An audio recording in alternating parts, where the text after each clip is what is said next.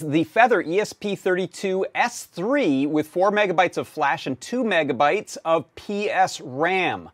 This is a familiar feather format, so you can use all of the different feather wings and such that you want to.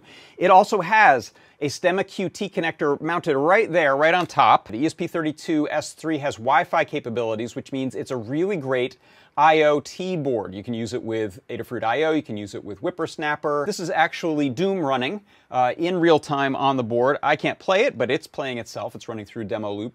Uh, but that's kind of amazing. That gives you an idea of the type of power that you have on this board. Yeah, more than enough power on the uh, Feather ESP32S3 to drive a real-time Doom experience. And oh, look at that screen. I love that. Uh, looks really good.